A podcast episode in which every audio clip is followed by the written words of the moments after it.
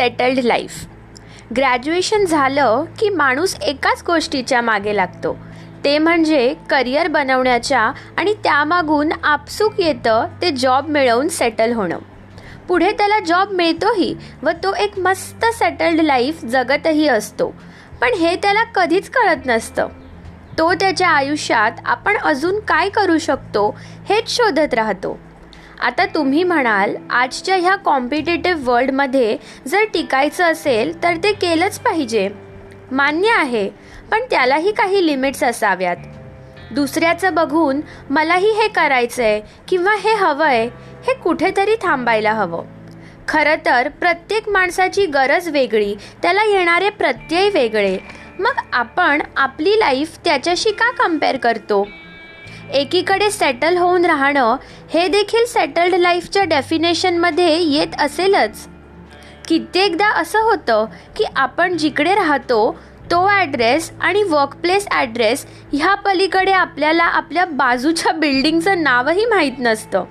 म्हणजे आपण ते घोड्याच्या डोळ्याला लावलेल्या कवरसारखं जगतो.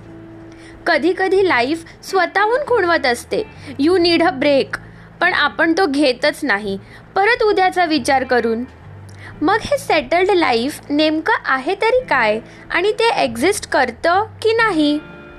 सेटल्ड लाईफ जगण्यापेक्षा एक अनसेटल्ड लाईफ जगण्यातच खरी मजा आहे. करिअर जॉब हे सगळं झाल्यावर माणसाकडे नसतो तो वेळ.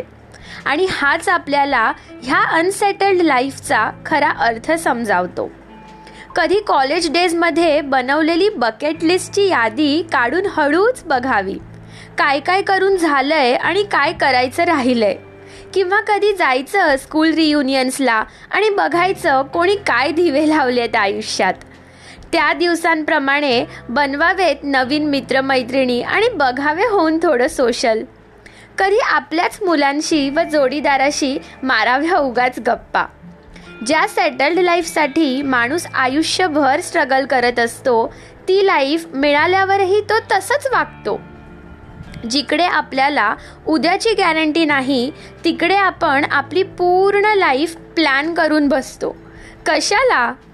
काही गोष्टी एक्सप्लोर कराव्यात किंवा त्यातलं मॅजिक शोधण्यातच खरी मजा आहे. कुठेतरी थांबा. वेचा ते सगळे आनंदाचे क्षण. करा जे मनाला आवडेल ते. जगा मनसोक्त दुनियेचा विचार न करता तुम्हाला हवं तसं बागडा. उगाच बोला जाऊन लोकांशी. नवीन जागांना भेट द्या. आणि शेवटी आयुष्याच्या कपाटात एक कप्पा असा बनवा जिकडे तुम्हाला तुमचे हे अनसेटल्ड लाईफमधले स्वीट मोमेंट्स आणि मेमरीज जपून ठेवता येतील.